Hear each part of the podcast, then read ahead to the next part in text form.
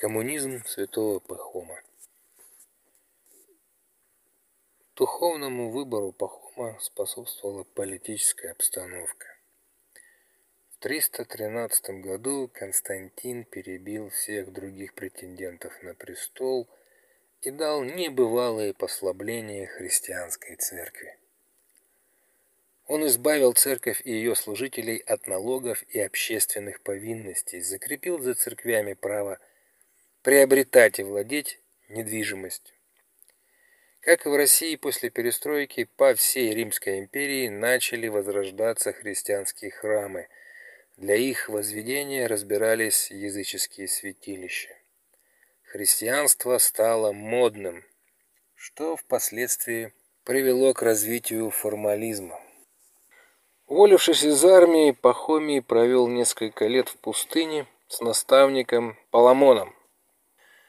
Паламон требовал от Пахомия, чтобы он проводил ночь в молитвах и псалмопении, и если замечал, что сон начинал одолевать Пахома, во время ночной службы выводил его вон из кельи и заставлял переносить песок с одного места на другое.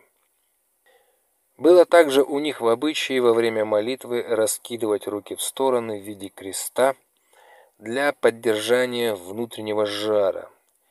Пищей им служил хлеб с солью, к чему они иногда прибавляли какую-нибудь зелень, без масла и без уксуса. Иногда специально подмешивали в еду пепел для того, чтобы убить в ней вкус. Зарабатывали на жизнь придением грубой ткани и пошивом власяниц. Большую часть заработанного они раздавали нуждающимся, а на остальное жили сами. Пройдя курс молодого бойца у Палома, Пахомий решил организовать собственный монастырь. В его житии говорится, что монастырь ему приказал организовать явившийся однажды во время уединенной молитвы ангел, который вручил Пахомию устав будущего монастыря, начертанный на медной дощечке. И вот что там было написано. Первое. Позволяй каждому есть по потребностям. Очевидно, здесь сказывается опыт Пахомия, э, жившего со своим строгим наставником, который сильно ограничивал его в еде. Второе. Назначай им труды, соразмерные силами каждого. Третье. Не возбраняй ни поститься, ни есть. Четвертое. Тяжелые труды возлагай на тех, которые покрепче и больше едят, а малые и легкие труды назначай слабым, которые не привыкли к подвижничеству. Пятое. Кельи устрой отдельные, в одном здании, и в каждой келье пусть живут по три брата. Шестое. Пища пусть предлагается для всех вместе. Седьмое. Пусть не спят лежа, а спят сидя. Все-таки восьмое. На ночь они должны оставаться в льняных левитонах, левитонах, рубахах длинных, перепоясанные. У каждого должна быть белая козья или овечья накидка, без которой нельзя ни есть, ни спать. Такая накидка у славян называлась милоть. Поэтому, когда вы слышите слово «милота», «милый», это может теперь у вас вызывать э, ассоциации с аскетизмом христианским. Одиннадцатое. На наглавниках должны быть изображения пурпурного креста. Двенадцатое. Братья должна быть разделена на 24 разряда по числу букв греческого алфавита – Наименование каждой буквы должно указывать на качество группы. Инокам, простым и незлобливым, дать имя и оты, а строптивых собирать под извилистую буквою «кси». Тринадцатое. Если придет странник из другого монастыря, где живут по другому уставу, он должен есть и пить отдельно от всех. Только находясь в дороге, можно есть вместе с чужим монахом. Но тут, наверное, скорее всего, была проблема с разными заболеваниями. У староверов же тоже у нас запрещалось пользоваться чужой посудой. У каждого была своя ложка, своя кружка, своя миска. 14. Посторонний не должен входить в монастырь, а однажды вошедший должен оставаться в нем навсегда. 15. Только после трех лет испытаний и послушанием новичок может быть допущен к высшим подвигам. Вот эти три года, они потом будут фигурировать и в посвящении Дервиша и Мевлеви. Там тоже три года испытаний. Шестнадцатое. За трапезою у всех головы должны быть покрыты наголовниками, чтобы один брат не видел, как ест другой. Семнадцатое. Во время трапезы не разговаривать и не смотреть по сторонам, а только на стол или на блюдо. Восемнадцатое. Если что нужно во время трапезы, молча подать знак дежурным столовщикам. Девятнадцатое. Ежесуточно следует совершать три молитвы в девятом часу утра, двенадцать молитв днем, двенадцать вечером и двенадцать ночью. Первые две заповеди, конечно же, прямо соотносятся с коммунистическим лозунгом от каждого по способности, каждому по потребности.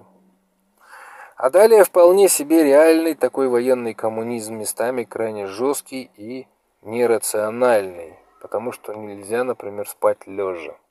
Только вместо пурпурной звезды на голове пурпурный крест.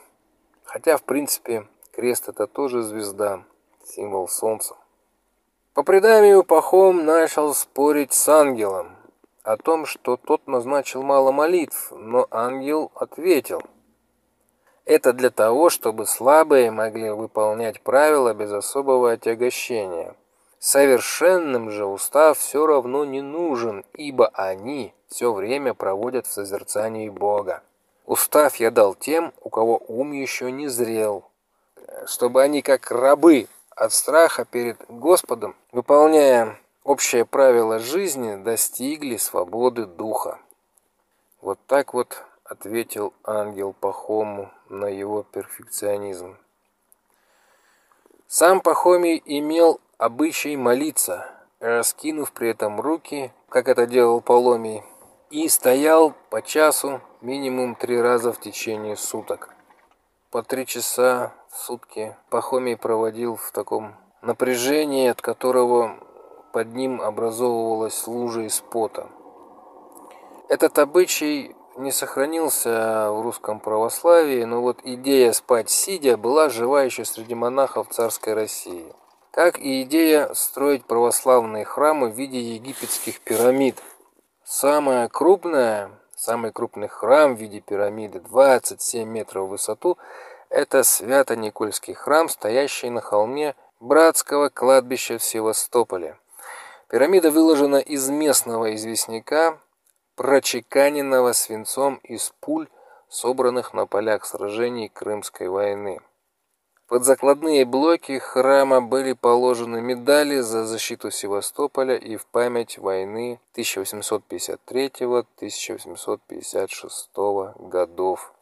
На вершине храма установлен семиметровый крест, а под фундаментом начинается система тайных подземных ходов.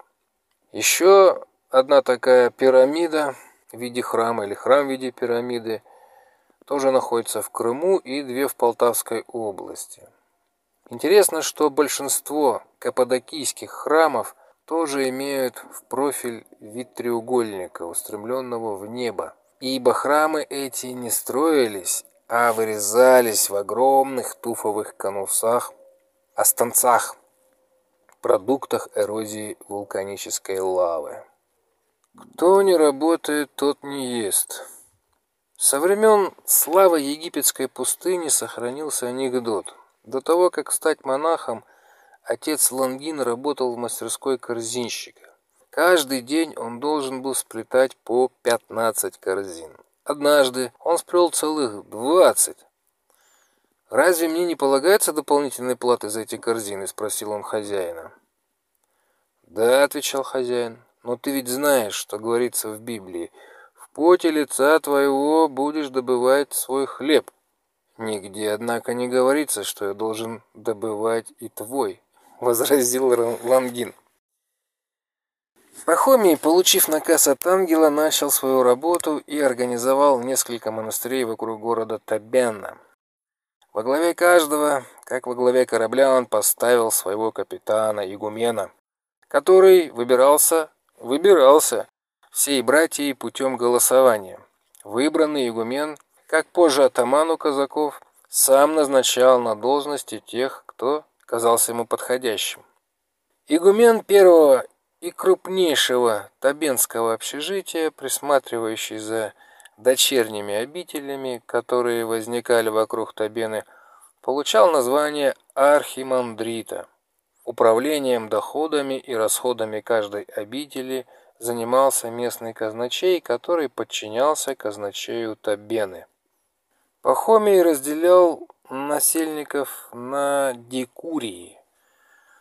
По латыни это значит «десятки». В римской армии так называлось небольшое кавалерийское подразделение из десяти или более человек, причем статус конницы считался более низким, чем пехоты. Возможно, Пахомий служил именно в римской кавалерии. Деление на декурии совпадало с делением монахов по роду занятий. Были свои земледельческие, кузнечные, сапожные, рогожные и портняжные десятки. Ну, то есть такие бригады. Для каждой строился... Для каждой бригады строился отдельный дом, в котором монахи жили под руководством десятника. В общем доме у каждого была своя келья. Двери, однако, в этой келье никогда не закрывались. Они должны были быть открытыми. Или вообще не должно было быть дверей. Три декурии объединялись в турму или трибу отделения. Они по очереди в течение недели несли дежурство на кухне, территории и в церкви, обеспечивая общие нужды. То есть практически армейское отделение было у него, значит, там 10 человек отделение, 30 человек взвод. Ну и монастырь это, наверное, рота или батальон. Утром и вечером все собирались на общую молитву, по субботам и воскресеньям на литургию, то есть главную службу. Три раза в неделю старшие наставляли братьев в вере и монашеской жизни и разъясняли им трудные вопросы. Мы видим, что у Пахомия, в общем-то, в основном все время монаха было занято трудом. Даже проповеди и беседы происходили всего лишь три раза в неделю, а литургия два раза в неделю. Жизнь в общежитиях или по-гречески киновиях, киновиях святого Пахомия была упорядочена. Бывший солдат был строг. Многие не выдерживали и как дезертиры из армии бежали из монастырей, не выдерживая его ангельского устава. Но точно так же как победными маршами прошли римские легионы по бездорожью мира, точно так же коммунистические киновии Пахомия стали входить в умы и сердца людей благодаря простоте, справедливости, экономической эффективности и удобству для религиозной жизни. Коммунистическая не в смысле, у нас вот люди при слове коммунизм, они сразу вспоминают Сталина, ГУЛАГ, тоталитарный строй, который был Советском Союзе. Но коммунизм ведь это же не то, а коммуна это община. А коммунизм это значит общинность. В общине, в общем-то, могут быть разные, конечно, виды правления. Может быть своеобразный патриархат там, или матриархат, когда старшие старики всем управляют, а может быть выборность. Вот у Пахомия у него присутствовала выборность. Игуменов монастырей выбирали сами монахи. Хотя Пахомия уже никто не мог выбрать, потому что это он создал это движение. Труд стал основой жизни Киновий Пахомия. Так же, как он был основой египетской традиции, описанной еще Тахотепом. Если ты земледелец, собирай свою жатву на поле, которое великий дал тебе Бог. Не насыщай соседей свой род. Кто будет всесильным, берет себе все у ближних, как крокодил прожорливый. Дети того суть предмет проклятия и ненависти. Но человек становится Богом, когда он начальник племени, что с доверием следует за ним. Вот интересные слова. Человек становится Богом, когда он начальник племени, которое с доверием следует за ним. Стать Богом по Тахотепу значит быть справедливым вождем. У апостола Павла есть слова Ибо мы не бесчинствовали у вас, ни у кого не ели хлеба даром, но занимались трудом и работали ночь и день, чтобы не обременять кого из вас. Не потому, что мы не имели власти, но чтобы себя самих дать вам в образец для подражания нам. Ибо когда мы были у вас, то завещали вам сие. Если кто не хочет трудиться, тот и не ешь. Но слышим, что некоторые из вас поступают бесчинно, ничего не делают, а суетятся. Таковых увещеваем и убеждаем Господом нашим Иисусом Христом, чтобы они, работая в безмолвии, ели свой хлеб. Глава 3, стихи 6-12 из этого послания Павла в македонский город Фессалоники, греческие Салоники, родилось знаменитое «Кто не работает, тот не ест». Эту фразу можно найти в 36-м томе полного собрания сочинений Ленина «Статья о голоде». Она присутствует и в Моральном кодексе строителя коммунизма, и в 12-й статье Сталинской Конституции 1936 года, где написано – Труд в СССР является обязанностью и делом чести каждого способного к труду гражданина по принципу «кто не работает, тот не ест». Образ жизни в пахомовских общежитиях был вполне коммунистическим. Почитайте кодекс строителей коммунизма, послушайте кодекс строителей коммунизма, написанный в СССР при Хрущеве, и найдете очень много общего. Строителя коммунизма должны отличать следующие качества. Первое. Преданность делу коммунизма, любовь к социалистической родине. Второе. Добросовестный труд на благо общества.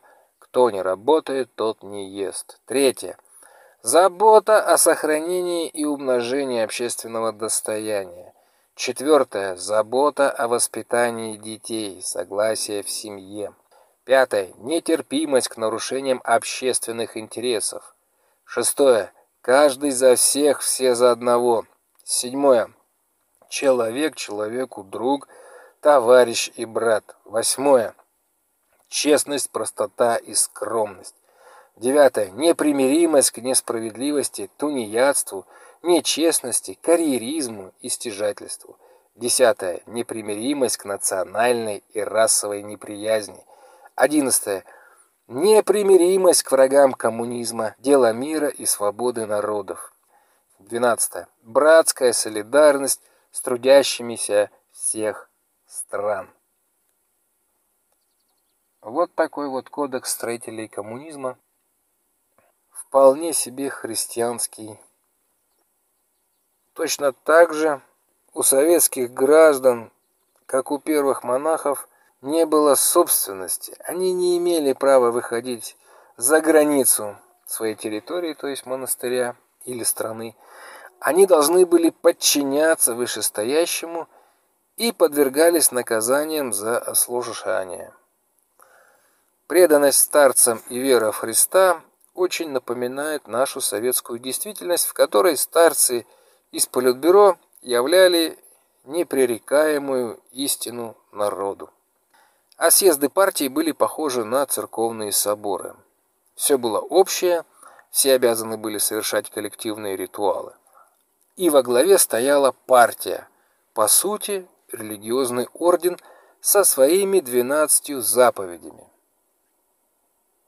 И вот то, что случилось с христианством, которое потом выродилось в средние века, там, при папстве, или э, во времена самодержавия в России, там, в 18-19 веке выродилось в такое, ну, скорее, экономическое предприятие и э, дубинку, с помощью которой власть имущие удерживали народ в подчинении, эксплуатировали его. Точно так же, только гораздо более быстро деградировала и коммунистическая идея. И мы видим, что буквально там на третьем поколении последователей пламенных большевиков, готовых умереть за идею, за народ, за справедливость, вдруг превратились из мальчишей-кибальчишей в отвратительных э, плохишей, которые обманули, в общем-то, народ, предали идеалы коммунистического движения, эти 12 заповедей и захватили ресурсы и власть в стране. По-моему, это так. Монахи Пахомия жили как настоящие колхозники. Дважды в год все должны были собираться в главном монастыре, туда же свозились все, туда же свозилось все наработанное добро.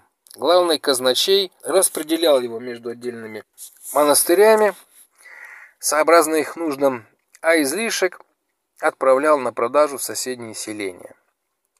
Так монастыри Пахомия становились частью экономики страны, а желание монахов удалиться от мира превращалось в растущие связи с миром. Аскеты, которые раньше бежали и прятались от людей, теперь наоборот – строили для них гостиницы при монастырях и звали к себе в гости. Но труд все-таки не являлся самоцелью, ну, как и прибыль.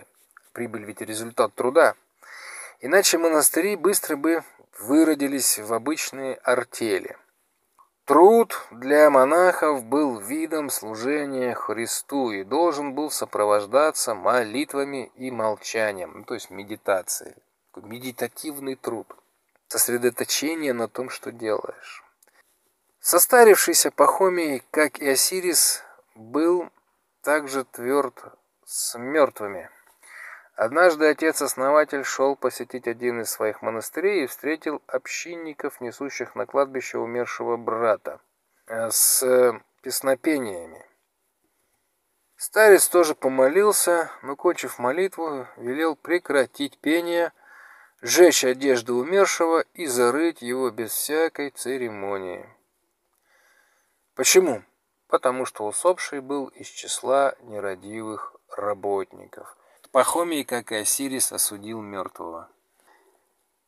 Но он не любил крайностей. Слишком усердных монахов Пахомий тоже останавливал, уберегая от опасности тщеславия и гордыни. Заметив, как один брат перенапрягается в молитве и, и посте, посоветовал ему «Ходи на трапезу вместе с другими, когда дадут знак к столу, и за столом не отвергай, что предложено будет. Вареного и хлеб вкуси, четыре или пять раз, чтобы избежать тщеславия. Сверх того, даю тебе заповедь, не совершать наедине долгих молитв, доволен будь, тою молитвою, какую совершаешь вместе с другими, в общем собрании, до тех пор, пока победишь духа тщеславия, который опутывает тебя сетями своими во всем, что ты не делаешь. Но парень продолжал биться за чемпионство в молитвословии, и однажды даже когда старец послал молодого монаха, чтобы тот оторвал его от молитвы, этот спортсмен сначала обругал монаха, а потом побил. Такую ревность он проявлял, так сказать, э, к Богу. И тогда, э, чтобы вот избежать этой крайности, крайности, э, так сказать, стучания лбом, как говорится, заставь дурака молиться, он лоб прошибет. Пахомий ограничил число молитв очень простым способом. Он ввел четки. Вот в христианстве, как западном, так и восточном, тогда не было ни западного, ни восточного, тогда было одно христианство. До Пахомия четок не было. Они были у индусов, у буддистов Афганистана и Индии. Э, Афганистан тогда был буддийской страной, одной из самых крупных буддийских стран. А вот зороастрийцы молились, держа в ладонях перед собой ритуальный веревочный пояс – кушти. И концы этого пояса они вращали определенное количество раз, крутили в воздухе. Зороастрий обязан был носить такой пояс всю свою жизнь. И, кстати, от персидского слова «кушти» произошло и старорусское «кушак» – полотняная опояска. Позднее в Османской империи христиане, дабы отличаться от правоверных мусульман, тоже должны были всю жизнь носить веревочный пояс, который назывался зунар. По нему мусульмане узнавали христиан. Это как вот э, в гитлеровской Германии евреи были обязаны носить звезду Давида на плече. Пахомий, как настоящий воин, вручал своим последователям оружие. Вместо обычного римского меча он дал им меч духовный, вервицу, первоначальный вариант четок. Это была обычная веревка с плотно навязанными на нее узлами, чтобы точно определять количество произнесенных молитвенных формул. Если в лаврах Антония монах был предоставлен сам себе, и ему не надо было думать о количестве молитв и вообще заботиться о времени, то в общинах Пахомия был общий для всех режим, и на молитву отводилось специальное время, за которое нужно было сделать установленное число повторений. Монаху при постриге четки стали вручаться как копье новобранцу. Вервица сохранилась в русском старообрядчестве под именем Лестовка, что означает «лестница на небеса», и она имеет 109 ступенек. Строгий Пахомий был очень тактичным человеком. Однажды он пришел в скит, где делали рогожи, и тоже сел плести. Мальчик из числа сыновей полка с детской простотою посмотрел и сказал ему, что он неправильно делает. И тогда Пахомий спокойно спросил его, а покажи, как надо. После работы Пахомий имел обыкновение каждый вечер вести беседу с братьями, и однажды он велел говорить вместо себя молодому монаху по имени Федор. Когда тот начал говорить, некоторые старослужащие оставили собрание и удалились в свои кельи. Пахомий ничего не сказал, но после беседы пошел к тем старцам и спросил их, почему они ушли во время духовной беседы. Старцы сказали, что призывник не может наставлять уже практически дембелей э, в их понимании. В ответ Пахомий напомнил старцам о самом Иисусе Христе, который, будучи Богом, снизошел до самых униженных. Умер Пахомий в 348 году, когда ему было всего лишь 57 лет. Умер он от заразного заболевания. За два года до смерти Антония Великого другого, подвижника, основавшего другой тип монашеского общежития, который назывался Лаврский, Лавра от слова улица. Интересно, что память святого Пахомия католики отмечают 9 мая. Все-таки был воин